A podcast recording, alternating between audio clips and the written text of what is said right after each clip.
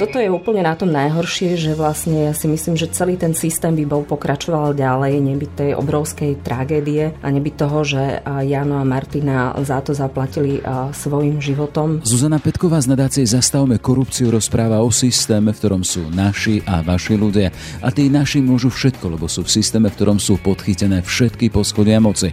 Výnimkou nebola ani generálna prokuratúra za posledných 16 rokov. Jej šéfovia ju mali podľa Petkovej dostať na samé dno. Éra Jaromíra Čižnára a najmä Dobroslava Trnku. Čo prekvapilo aj mňa, bola tá nahrávka, kde e, Marian Kočner e, nadáva Dobroslavovi Trnkovi. Tam vidíme, že sa k nemu správa, ako keby bol jeho posledný lokaj. Toto bolo vlastne obdobie, kedy naozaj tá prokuratúra sa dostala na e, samé dno. Aktuálne sa hrá o jej reštart. Medzi nikom má byť voľba nového generálneho prokurátora. Sedem adeptov na tento post už má za sebou doteraz bezprecedentné vypočúvanie.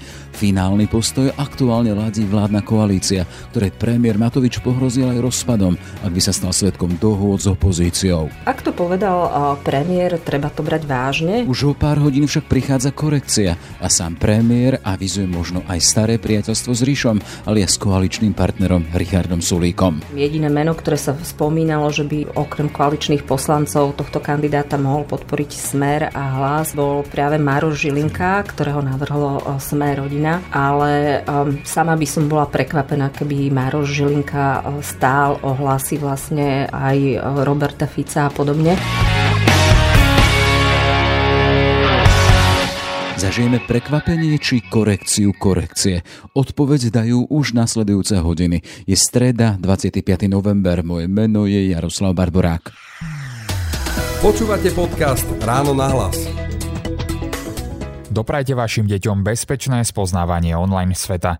Vyskúšajte výhodný bezpečnostný balík Asset Family Security Pack, s ktorým ochránite až 4 zariadenia vrátane smartfónov vašich detí. K balíku navyše získate aj e-knihu o výchove detí v digitálnej dobe. Viac info nájdete na stránke asset.sk. Ráno nahlas. Ranný podcast z pravodajského portálu Aktuality.sk. Voľba generálneho prokurátora v čom je dôležitá? Prichádza v nej v kontexte, keď najvyššie poschodia bývalého vedenia policie sedia vo vyšetrovacej väzbe, rovnako špeciálny prokurátor, sudcovský stav tam zase zastupuje niekdajšie štátna tajomnička rezortu spravodlivosti a bývalá sudkynia Monika Jankovská. Jeden z bývalých generálnych prokurátorov Dobroslav Trnka čeli nielen tlaku kompromitujúcich videí, keď bol akoby na diálkové ovládanie najviac. Verejne známe sú objednávky na vraždy elitných prokurátorov a advokátov. A parlament je po bezprecedentne dlhom vypočutí adeptov na funkciu generálneho prokurátora, hoci na dôkladnosti tohto hearingu sa pohľady líšia. Ako to vidí Zuzana Petková, aktuálne riaditeľka nadácie Zastavme korupciu, predtým však 20 ročia investigatívna novinárka, vďaka ktorej vieme napríklad o Bašternákovi či o Kalima Strapatom a tiež so skúsenosťami s generálnymi prokurátormi. Vítajte v na hlas. Ďakujem, dobrý deň. O tejto voľbe sa hovorí ako o voľbe roka, sklonujú to takto politici. Ak sa však pozrieme na dĺžku toho mandátu šéfa prokuratúry, môžeme hovoriť aj o voľbe, ktoré môžu zasiahnuť jedno 10 ročie, lebo vieme teda, že má ten mandát na 7 rokov. Ako to hodnotíte vy? V čom je dôležitá táto voľba? No, táto voľba je kľúčová e, z viacerých hľadíc. Jedno ste pomenovali, je to doba, v ktorej prichádza v podstate e, najvyššie e, poschodia tej prokuratúry sú v rozklade. Špeciálny prokurátor Dušan Kováčik je vo väzbe podozrivý z toho, že spolupracoval so zločineckou organizáciou. Súčasná šéfka generálnej prokuratúry, vieme, Viera Kováčiková, takisto čeli viacerým kontroverziám, viacerým podozreniam, napríklad, že sa pokúsila ako keby znížiť právnu kvalifikáciu Moniky Jankovskej, to znamená, že by jej hrozil nižší trest. Čiže toto sú dôvody také tej doby, v ktorej tá voľba prichádza a potom je to veľmi vysoká pozícia vlastne v prokuratúre monokratický systém a od toho šéfa prokuratúry v podstate závisí, že či sa budú kriminálnici na Slovensku zatvárať alebo naopak budú požívať ochranu, ako to bolo v minulom období. Závisí to vyslovene od jeho rozhodnutia. Môže prípad zobrať? Závisí to. Mm-hmm. On má naozaj veľmi silné právomoci. Má napríklad právomoci zrušiť právoplatné vznesenie obvinenie, môže odobrať prípad prokurátorovi, dať ho inému prokurátorovi, môže nariadiť tzv. správovú povinnosť, to znamená, znamená, že o niektorých prípadoch mu posúvajú automaticky všetky informácie. To znamená, že je informovaný o všetkom, čo sa v zásade vyšetruje na Slovensku, alebo môže byť informovaný mm. o všetkom, čo sa na Slovensku Čiže v týchto vyšetruje. dňoch a hodinách sa vlastne rozhoduje o jednom z garantov spravodlivosti na Slovensku. Presne tak. Ako prinavrátiť inštitúcii vážnosť, transparentnosť a nezávislosť? To všetko sme mohli počúvať desiatky hodín, ak spomíname to dlhé vypočúvanie. A ak sa hovorilo o tom prinávrátení tých spomínaných hodnôt, znamená to, že sa predtým stratili, vy to naznačili. A čo to sme už naznačili aj v úvode. Tuto sa chcem dotknúť tej vašej novinárskej minulosti. Pokrývali ste takmer dve desaťročie aj činnosť samotnej prokuratúry. A chcem sa spýtať, ako tá prokuratúra tratila tú svoju vážnosť, transparentnosť a nezávislosť, o ktorej teraz hovoria tí, ktorí by chceli byť prokurátorom a chceli by to navrátiť. No ja si myslím, že kľúčovým zlomom bolo, keď sa stal generálnym prokurátorom Dobroslav Trnka, ktorý, ako ste už naznačili v úvode, bol tak povediac na špagátiku Mariana Kočnera. O tom, že Marian Kočner chodí vlastne na tú generálnu prokuratúru, že tam parkuje svoje auta na miesta, ktoré boli vyhradené pre prokurátorov a tak ďalej. O tom sa vedelo, čo však prekvapilo aj mňa, bola tá nahrávka, kde Marian Kočner nadáva Dobroslavovi Trnkovi. Tam vidíme, že sa k nemu správa, ako keby bol jeho posledný lokaj. Toto bolo vlastne obdobie, kedy naozaj tá prokuratúra sa dostala na sáme dno. Potom prišiel Jaromír Čižnár, ktorý sa možno aj istý čas usiloval vlastne vrátiť tej prokuratúre rešpekt a vážnosť. Pamätám si ten jeho výrok, teda, že urobím tu peklo. To bolo po vražde Jana Kucia hociaká, peklo sa bohužiaľ nedialo, ale teda jemu sa to nepodarilo, lebo vieme, že napríklad Dušan Kováčik, ktorý bol špeciálnym prokurátorom, nepodal ani jednu obžalobu. Známe je to číslo 61.0. Hej. Takže tiež si zvolil za námestníkov ľudí, ktorí takisto vieme, že v tréme, že komunikovali s Marianom Kočnerom. Bol to Šufiarský, Vánek, tiež čelný predstaviteľ bol doktor Tichý, ktorým Kočner písal dokonca o tom, ako prenasleduje novinárov, ako o nich zbiera kompromis kompromitujúce materiály. To znamená, že... Všetko informácie, ktoré by sa mali už zo zákona a z postavenia jedného prokurátora riešiť. Presne Exofo, tak. Ak sa o nich dozvedia. Presne tak. A on tichý nielen, že to neriešil, ale ďalej vlastne viedol tú komunikáciu s Kočnerom. Takže myslím si, že Čižnár sa neobklopil správnymi ľuďmi a nebol dostatočne razantný, aby riešil tie problémy v prokuratúre, ktoré sa rokmi nakopili. Keď sa pozrieme do tej histórie tej prokuratúry, tam má mesiac svoje miesto Ľudovít Hudek, pamätáme si z náhrávky s Lexom napríklad. Aha. A také svetlejšie miesto, čo hovorí anály historické, je tam práve s pánom Hanzelom. To si ešte pamätáte vy ako novinárka? A ja ako novinárka si toto obdobie nepamätám úplne presne, ale viem, že to hodnotí aj pro prokurátori tohto nominanta ako, ako jedného z tých um, lepších generálnych prokurátorov, aj. alebo najlepších, ktoré Slovensko malo. A bol paradoxne z neprokurátorského stavu. Presne, je to paradox, mm-hmm. že bol neprokurátorom a zároveň bol politikom. To znamená, že v zásade bola to, dá sa povedať, politická nominácia, proti ktorej sa teraz ozývali aj hlasy veci, a aby sa tá voľba odpolitizovala. A napriek tomu to bol vlastne kvalitný človek. Ja som spomínala v úvode, aj uvedol teda, že máte vy osobnú skúsenosť e, s prácou prokuratúry pri tých vašich veľkých odhaleniach. Len aby sme tak možno aj tak e, ľudsky a aby sme si vedeli predstaviť, čo to znamenalo, vy hovoríte, že za Trnku prišla generálna prokuratúra a na svoje dno, aké to malo prejavy.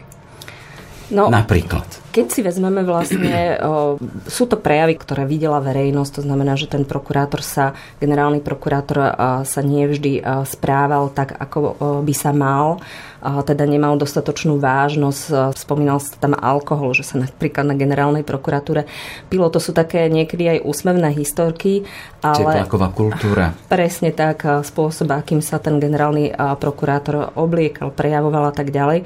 Ale čo bolo vážnejšie, bolo to, že naozaj vlastne vlastne tie veľké veci a politické citlivé kauzy sa nevyšetrovali. Mali sme tu napríklad hlas podobný Ficovi, ktorý prišiel, nahrávka prišla na hlas podobný hlasu. Tam to meno nefigurovalo. No. Presne tak. Mali sme tú, túto kauzu, nahrávka prišla priamo na stôl Dobroslavovi Trnkovi. Nikdy sa tá vec nevyšetrila štandardným spôsobom. Nikdy tá nahrávka nebola podrobená nejakej analýze, či ten hlas skutočne patrí tomu politikovi a či sú tam nejaké podozrenia z korupcie a z nekalého financovania strany. Ja som mala teda tú skúsenosť, ako ste spomínali, s kauzou Bašternák. Kauza Bašternák vlastne človek, ktorý bol blízky smeru, developer blízky smeru, bol podozrivý z toho, že krátil dane a keď to policia v zásade vyšetrovala prvýkrát, tak to zamietla pod koberec, odobril to Kováčik ako špeciálny prokurátor až potom, keď sme na to opakovane upozornili ako novinári, sa tá vec začala šetriť. A potom v zásade vieme, že náš kolega a kamarát Jan Kuciak takisto mu vyhrážal Marian Kočner. On podal trestné oznámenie. Vieme, že to trestné oznámenie tiež skončilo tak, že Marian Kočner ani nebol za to obvinený, nebol za to stíhaný. Celé sa to vlieklo dlhé mesiace, pretože ten prípad sa posúval z jednej prokuratúry na druhú a nakoniec nakoniec vlastne vieme, ako e, Jan skončil. Toto je úplne na tom najhoršie, že vlastne ja si myslím, že celý ten systém by bol pokračoval ďalej, nebyť tej obrovskej tragédie a nebyť toho, že e, Jano a Martina za to zaplatili e, svojim životom. Je to veľká obeď, ale vidíme teraz, že ten systém sa pomaly rúca a máme naozaj šancu na to, je to také sprofanované slovo, ale máme naozaj šancu na to, že aby tá prokuratúra zažila reštart a očistu. No a tou šancou časov zhmotnenou teraz v týchto dňoch a hodinách je práve tá nová voľba, ktorá by mala byť už v priebehu hodín. Počítame, ak to bude v podstate my nahrávame v útorok okolo poludnia.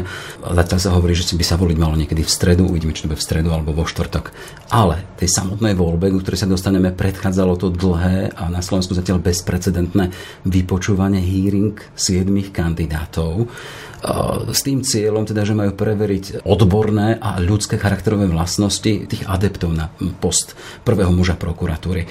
Ako sa na to pozeráte po tých skoro no, vyše 30 hodinách počúvania? Mhm. Ja to v celku hodnotím ako pozitívne, pretože doteraz sme nemali uh, možnosť zažiť takéto verejné vypočutie. To znamená, že uh, generálneho v prokurátora... Rozsahu, tak, v takomto uh-huh. rozsahu. Hej, generálneho prokurátora volili poslanci po nejakých koaličných dohodách. A teraz sme naozaj mali sme možnosť počuť, aj verejnosť mala možnosť počuť odpovede na mnohé otázky, mnohé postoje. Naozaj jedného kandidáta vypočúvali takmer 7 hodín, myslím, pána doktora Šantu. Čiže tam naozaj oni boli prevetraní z každej strany. A to ja oceňujem, pretože aj keby koalícia bola dohodnutá na jednom mene, alebo nejaké politické strany by boli dohodnuté na jednom mene a ten uchádzač by pohorel na takomto verejnom hýrinku, tak ten tlak verejnosti, možno aj odborníkov by bol väčší na to, aby takéhoto kandidáta parlament nezvolil. Na druhej strane už pri hodnotení samotného hearingu zaznievajú aj hodnotenia z druhej strany, že šlo v úvodzokách o festivalnej kompetentnosti a to teda vzhľadom na tých, ktorí sa pýtali na poslancov. Vnímali ste to tiež takým spôsobom? Ja som to tak nevnímala. Ja si mhm. myslím, že väčšina tých otázok, ktoré zazneli, ktoré zazneli napríklad aj od poradcu prezidentky Maroša Leška, boli dobre pripravené a dobre sformulované. Samozrejme, že tam zazneli aj otázky, ktoré tam nemuseli byť alebo ktoré tam nepatrili. Ja to vnímam tak, že možno aj tí poslanci už boli niektorí unavení. Nevyzerali taký, pán Baraník bol vyslovene nakopnutý a aj ďalšie. Vlastne naražam na to napríklad, keď sa tam pýtali a formovali závery chodbových rečí. Oni vždy sformulovali teda, že prišiel nám podnet, ale ten podnet nevieme overiť a nie je overiteľný a nemáme k tomu ani podklady. A predsa len spýtali sa napríklad Žilinku, teda či pil z alebo teda, že majú informácie, že teda pil a opil sa s, napríklad s čižnárom, alebo tam kritizovali ďalších ľudí. Uh-huh. Či toto je na mieste na takomto verejnom fóre, lebo toto nebolo súkromné, nebolo za zatvorenými dverami, ale bolo to verejné vypočutie takéhoto vážneho rangu. Áno, dá sa o tom polemizovať, mm-hmm. či by mali poslanci vlastne dávať do eteru aj neoverené informácie, ktoré môžu byť hoaxom. Ale zase na druhej strane, ak sa tie informácie v zásade šíria, niekto ich rozposiela mailom, možno aj novinárom alebo analytikom, tak si myslím, že je fajn, že ten kandidát dostane príležitosť sa k tomu vyjadriť a možno aj tie lživé informácie vyvrátiť. Čiže má zmysel hej, konfrontovať kandidátov aj s takýmito nepodloženými informáciami a vidieť jeho autentickú reakciu. Napríklad pamätáme si keď hovorím o Žilinkovi, teda tak bol úplne nahnevaný a zhrozený, čo nám hovoria. No, ja si myslím, že to zmysel má, mhm. ak sa tá informácia naozaj šíri verejnosťou, a tak je fajn dopredu pred tým, ako vlastne ten kandidát bude zvolený, aby sme vedeli aj jeho postoj k tomu. Hej.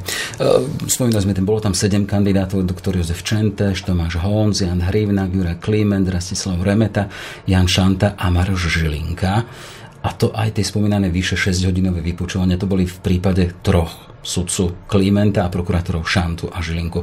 Chcem sa spýtať, či už ten čas a ten väčší priestor na mm-hmm. ich preverovanie nie je takým signálom, že aha, týchto si preklepávajú viac, môže to znamenať, že sú favoritmi. No, ja si myslím, že ste to vystihli správne, aj vzhľadom na to, že vieme, že napríklad sudca Kliment v okulároch sa hovorí, že vlastne je to kvalitný kandidát, všetci traja. Myslím, že všetci siedmi sú to lepšie, čo máme v prokuratúre a v justícii a, a vieme, že napríklad o pánovi Klimentovi sa hovorí, že možno by ho preferoval alebo podporoval premiér Igor Matovič, že môže mať podporu časti koalície. Pána Žilinku zase navrhla Sme rodina, takisto je to vlastne veľmi spomínaný prokurátor, tiež kvalitný prokurátor. No a pán Šanta, pán Šanta má zase popularitu, možno ho aj široká verejnosť pozná, pretože zastupoval také medializované kauzy aj týka týkajúce sa Kočnera a tak ďalej. A, takže takisto má zrejme nejakú podporu v parlamente. Ja jediný som dostal Kočnera za mreže, napríklad citujem Šantu, hej? Áno. Čo o tých kandidátoch vypovedal samotný hearing? Keď sme spomínali konkrétne mená Kliment, sudca, toho poťahovali za kauzu Cervanova a za jeho kontaktmi s Totom. Nie je to diskvalifikácia pre výkon prvého muža pred prokuratúry? Ja si úplne nemyslím, S že... Petrom to o tom teda. Ja si nemyslím, že kauza Cervenová by bola nejakou diskvalifikáciou. Ja nepoznám úplne presne vlastne tú dôkaznú situáciu, čo sa týka Cervanovej, ale v zásade ja verím sudcovi Klimentovi, poznám niektoré jeho rozhodnutia, myslím si, že to nie je človek, ktorý by niekoho bez dôkazov alebo pri nejakej pochybnosti poslal za mreže. A čo sa týka to, života a čo sa týka vlastne tých kníh, ktoré ste o tom napísal, myslím si, že trošku negatívum tohto kandidáta to je. A ja to nevnímam iba kvôli osobe Petra Tota, kvôli tomu, že je kontroverznou v zásade postavou, ale aj preto, že si myslím, že sudca by mal vedieť zdôvodniť svoje rozhodnutia cez rozsudky. A nemal by písať knihy a dodatočne vlastne vo verejnosti obhajovať nejaké svoje postupy. so svojou minulosťou ale mal by vedieť to obhájiť vlastne tým napísaným rozhodnutím, tým napísaným rozsudkom. Vieme a priznáva to aj sudca Kliment, že to samotné rozhodnutie v kauze Cervanová krýva, čo sa týka argumentácií, naozaj je napísané... Sám povedal, za, za to s odstupom času hamby. Áno, je napísané slabo, na zo pár stranách, bola to veľmi citlivá spoločenská kauza. Tí sudcovia Senát to mal vysvetliť lepšie. Na obhajovu pána Klimenta možno povedať, že on nebol predsedom z toho senátu, ktorý by písal ten rozsudok, ale teda ja si myslím, že mal vplývať na predsedu, aby to svoje rozhodnutie vysvetlili verejnosti dostatočne. Prípad Šanta a tam tie výtky napríklad na konkrétny prípad váhostavu a to, že jednoducho neposadil a ne, neodstíhal širokého. Bol tam konkrétny prípad váhostavu, potom sa tam spomínalo aj dávna kauza financovania SDKU, ktorá takisto nebola dovedená do stíhania, do obvinenia konkrétnych osôb. Tu ale tiež musíme povedať, že nevieme, aké boli dôkazy vlastne v týchto prípadoch a že či bolo možné vzniesť voči konkrétnym páchateľom obvinenie. Je fajn, že to pán Šanta dostal možnosť to nejakým spôsobom vysvetliť. Máme tu zasa ale veľa prípadov, kde stál na strane vlastne žalobcu, na strane prokurátora a ktoré vlastne dotiahol do úspešného konca. Ako už teda spomínané zmenky Mariana Kočnera alebo v zásade aj ďalšie. A ďalšia osoba Žilinku, teda adepta na post generálneho prokurátora a tam to jeho spájanie priateľstvo s bývalým riaditeľom TA3 a človekom, veľkopodnikateľom Kmotrika Gučíkom. Áno, to je vec, na ktorú sa vlastne včera pýtali pána Žilinku. Ehm, ja si myslím, že hm, by sa prokurátor mal takýmto osobám v zásade vyhýbať. Na prokurátora sú kladené vyššie nejaké etické štandardy. Ja sama mám skúsenosť, že keď organizujeme napríklad v nadácii nejaké vianočné večierky a podobne, ani prokurátorov sa mi pozývam ich zo slušnosti, ale viem, že... Počítate s tým, že neprídu? Počítam s tým, že mhm. neprídu, uh-huh. že teda odmietnú, pretože na takom večierku sa môžu stretnúť s rôznymi osobami a môže to verejnosť vnímať ako potenciálny konflikt záujmov. Takže ja si myslím, že prokurátor by si mal trošku viac vyberať vlastne osoby, s ktorými sa stretáva. Čiže v tomto zmysle ten hearing má zmysel, priniesol čosi nové a bude na poslancoch, akým spôsobom toto zvážia. Ano. Či to budú šrámy, ktoré tým tých vypochovajú, ja, alebo nie? Ja si myslím, že ani v jednom prípade tie veci nie sú uh, tak negatívne, že by ich mali diskvalifikovať hmm. zo samotnej voľby. Myslím si, že uh, všetci traja to uh, istým spôsobom ustáli, dokázali dokázali tie veci vysvetliť. Na pána Žilinku bola otázka aj vo vzťahu k Smeru. Myslím, že to položil Mároš Leško ako poradca prezidentky. Je pravda, že sa stretli u Fica a... Mhm. Áno, vlastne tie informácie sa šírili. Napokon si myslím o tom písal aj Kočner s Béderom, že vlastne ešte za Smeru mal pán Žilinka nahradiť Kováčika na pozícii špeciálneho prokurátora a že teda mal istú chvíľu podporu Smeru. Čiže toto je tiež vec, na ktorú sa ho včera pýtali, on to v zásade popral. Ja si myslím, že všetci dokázali kvalitne zodpovedať vlastne aj na otázky, ktoré ich mohli nejakým spôsobom diskvalifikovať zo súťaže. Ale v každom prípade hovoríte, že nie sú to tak veľké šrámy, ktoré by ich diskvalifikovali z toho, aby mohli byť zvolení za šéfov prokuratúry. Ja si myslím, že nie. Hej, ten hearing, ten nebol len o týchto šrámoch a o tých výtkach, ale bol, otvárali sa tam aj iné témy, napríklad téma štátneho zastupiteľstva, teda, teda že by prokuratúra sa zmenila na čo si takéto a bolo by to pod v podstate egidou jedného ministra, ministerky spravodlivosti.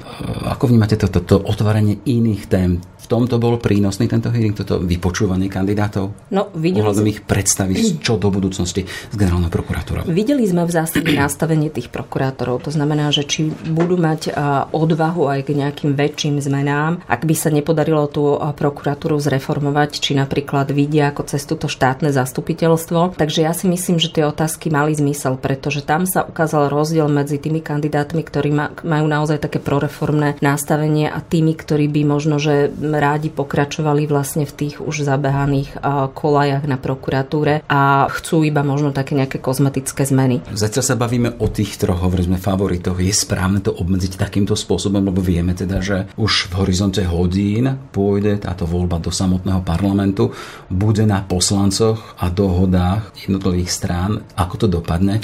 Či to je korektné z tej našej strany zužovať takým spôsobom? Naozaj hovoríme o favoritoch v prípade Klimenta, e, Žilinku a Šantu?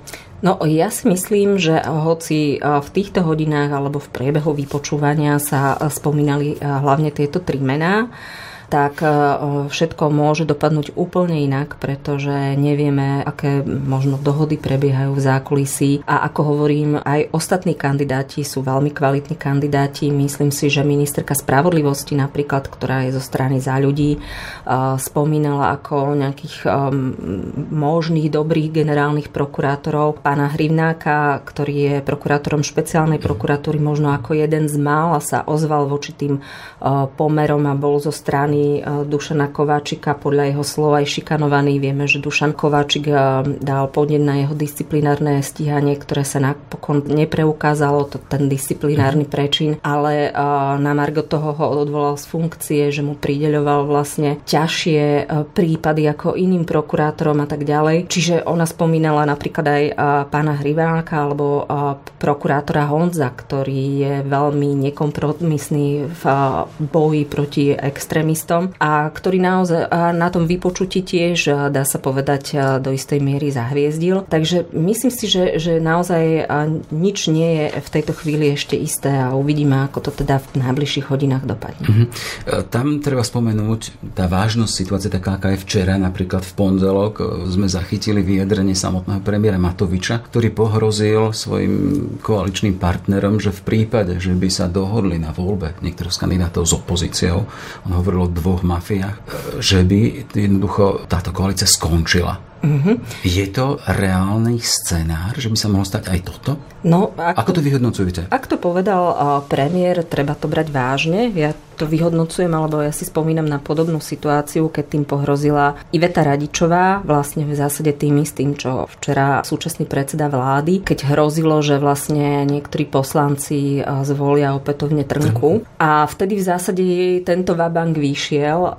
Myslím si, že Igor Matovič, neviem konkrétne, koho mal na mysli. Jediné meno, ktoré sa spomínalo, že by okrem koaličných poslancov tohto kandidáta mohol podporiť Smer a hlas, bol práve Maroš Žilinka, ktorého navrhlo Sme rodina, ale sama by som bola prekvapená, keby Maroš Žilinka stál o hlasy vlastne aj Roberta Fica a podobne. Myslím si, že táto hrozba premiéra nebude naplnená, že napokon sa vlastne tie kolečné strany dohodnú. Vieme, že Sme rodina je takým najbližším možno koaličným partnerom eh, Oľano, že tieto dve strany medzi sebou nemajú eh, väčšinou žiadne konflikty a vedia sa dohodnúť, tak ja, ja sa domnievam, že sa dohodnú aj pri tak vážnej veci, ako je voľba generálneho prokurátora. Ale na základe tých šumov a kulárnych informácií aj samotné kluby jednotlivých strán zatiaľ nie sú jednotné v tom, že po tomto hearingu majú jasné, koho budú jednotne podporovať. To sa jasné počas nasledujúcich hodín a večer má byť koaličná rada, sa to môže celé zmeniť. Budeme to sledovať už zajtra, ale predsa len e, tá vaša predikcia, kto z toho vyjde výťazne? Sama neviem. Ja mhm. sama neviem, koho, komu by som dala hlas, keby ja som bola na mieste poslancov, lebo vravím, že všetci tí kandidáti sú kvalitní. My sme ako napríklad nadácia spolupracovala takmer s každým z nich na nejakých aj... S každým máte osobnú skúsenosť. Osobnú mhm. skúsenosť mm-hmm. s výnimkou možno Mároša Žilinku a tak s každým máme nejakú skúsenosť. Napríklad s doktorom Honzom sme dávnejšie spolupracovali na analýze nového trestného činu prikrmovania, ktorý sa teraz má dostať do zákona. Spolupracovali sme aj s doktorom Hrivnákom na nejakých proreformných návrhoch ohľadom prokuratúry s doktorom Čentešom. Pán Kliment dostal vlastne judikát roka ocenenie, ktoré dával týždenník trend spolupráci s nadáciou Zastavme korupciu. Takže ako vravím, všetci sú kvalitní a každý má svoje plusy a svoje mínusy a mne ten hearing úplne jednoznačnú odpoveď teda nedal, že mhm. komu by som ja hodila hlas. E, zaznievajú hlasy teda, že ten hearing ešte sproblematizoval situáciu, že ak mal priniesť viac jasnosti, tak na druhej strane veci skomplikoval. Ale keby sme postavili otázku tak, že e, koho by Slovensko v aktuálnej situácii potrebovalo, či už profesne, ale aj osobnostnou výbavou z týchto siedmých? Ja si myslím, že osobnostnou výbavou by to mal byť niekto, kto má odvahu, uh-huh. má odvahu robiť reformné kroky, má dobrú víziu a už v minulosti sa prejavil ako niekto, kto vie ustáť tlaky a vie sa im postaviť robiť. Takým pre mňa bol napríklad spomínaný doktor Hrivnak, ktorý sa v istom čase dokázal ozvať, keď ostatní boli ticho. Takým pre mňa je aj sudca Kliment, ktorý patril tiež k tej proreformnej časti justície, ale hovorím aj prokurátor Tomáš Honc je kvalitný a, a ja si myslím, že aj, aj Maro Žilinka. Takže naozaj Čiže je to... Vaši favoriti sú kde si úplne inde, hej? Ako mm-hmm. naozaj je, je t- tých, tých favoritov akože mm-hmm pomerne veľa. Nie. Vieme, že voľba bude aktuálne verejná. Čím to je zaujímavé, čím to je nové? Ak poslanci budú jednoducho odhaliteľní, kto ako, ako mu dal hlas. No ja Aké som za verejnú no, voľbu. Ja no. si myslím, že ako viem, že napríklad Smer bol vyslovene proti, tvrdí, že potom môže byť ten generálny prokurátor ľahšie ovplyvniteľný, lebo bude vedieť, kto mu dal hlas a podobne. Ja si to nemyslím. Pre mňa je tento spôsob voľby určite transparentnejší, pretože takto v zásade budeme vedieť vlastne, kto bol za koho, či sa tam robili nejaké zákulisné dohody, prípadne v minulosti sa spomínalo dokonca kupovanie hlasov pri voľbe generálneho prokurátora, tak takáto verejná voľba môže v zásade odhaliť nejaké také veci, ktoré by sa mohli diať v pozadí tej voľby a neboli by veľmi transparentné a dobré hm. pre... Čiže vidíte v tom viac výhod ako, nevýhod, viac výhod, ako nebezpečenstvo. Hej? A ešte sa hovorí, že teda nemusí byť vôbec zvolený v prvom kole. Znamená, že do toho druhého kola by šli dvaja s najvyšším počtom hlasov? Áno. Ako to predpokladáte vy časovo? Kedy budeme poznať nového generálneho prokurátora? No, neviem, že či sa aj vzhľadom na to, čo ste vypovedali, že napríklad nedá sa asi očakávať, že za sudcu Klimenta bude hlasovať časť SAS, ktorá ho práve konfrontovala s tými otázkami ohľadom Cervanovej a podobne Takže um, a takisto ostatní, ktorých sa spomínajú ako favorizovaní, nevieme, že či sa podarí koalícii dohodnúť a už na prvý raz. Ja si myslím, že je veľká šanca, že bude aj druhé kolo a v takom prípade by sme mohli vlastne nového generálneho prokurátora poznať v priebehu niekoľkých týždňov, ale myslím si, že je naozaj najvyšší čas, aby generálna prokuratúra už mala svoju hlavu, lebo domnievam sa, že to vedenie tej prokuratúry je v totálnom rozklade, v akom ešte teda nebolo, aj vzhľadom na väzbu Dušana Kováčika a vzhľadom na to, akým štýlom pôsobí Viera Kováčiková ako zastupujúca generálna prokurátorka. Takže si myslím, že by si naozaj koaliční poslanci, aj teda opoziční, bolo by fajn, keby sa shodli všetci na jednom mene, aby si proste nedávali veľmi na čas. Aké by mali byť prvé kroky nového generálneho prokurátora podľa vás? Ja si myslím, že prvé kroky toho generálneho prokurátora by mali byť smerom dovnútra tej prokuratúry, smerom k tým prokurátorom. Tak ako viacerí tí kandidáti správne spomínajú, tá prokuratúra by sa mala v zásade otvoriť, otvoriť sa verejnosti oveľa viac ako doteraz a mali by tí generálni prokurátori dať viac samostatnosti jednotlivým prokurátorom, samostatnosti, ale aj zodpovednosti. Takisto si myslím, že by mal ten generálny prokurátor preveriť veci, ktoré sú z minulosti a otvárajú nejaké pochybnosti, otázniky a podobne. Vieme už, že sa preverujú napríklad prípady, ktoré mal na stole Dušan Kováčik a neriešili ich, našli sa nejaké spisy v jeho šuflíku a tak ďalej. Očakávala by som, že vlastne vývodí voči týmto prokurátorom, ktorí v minulosti nejako pochybili, nový šéf prokuratúry aj nejakú zodpovednosť. Mm-hmm. Ale tvrdí, že v každom prípade, nech by bol zvolený ktorýkoľvek z týchto siedmých kandidátov, budeme v lepšom stave a Slovensko bude v lepšom stave, čo sa týka ochrany spravodlivosti zo strany generálnej prokuratúry, ako to bolo doteraz. Nepochybne áno, nepochybne áno. Mhm. Dobre, toľko tvrdí Zuzana Petková, šéfka alebo riaditeľka nadácie Zastavme korupciu. Všetko dobré a nech sa vám darí. Ďakujem, pekný deň. Počúvate podcast Ráno na hlas. Sme v závere. Aj tento podcast vznikol vďaka vašej podpore, o ktorú sa uchádzame naďalej. Len pripomínam, že dianie v parlamente a špeciálne počas voľby generálneho prokurátora budeme sledovať v špeciálnom online spravodajstve, ktoré zachytí vývoj doslova po minútach. Poctivú žurnalistiku portálu Aktuality.sk môžete podporiť už sumou 99 centov na týždeň na našom webe cez službu Aktuality+. Pekný deň želá Jaroslav Barborák. Všetky podcasty z pravodajského portálu Aktuality.sk nájdete na Spotify a v ďalších podcastových aplikáciách.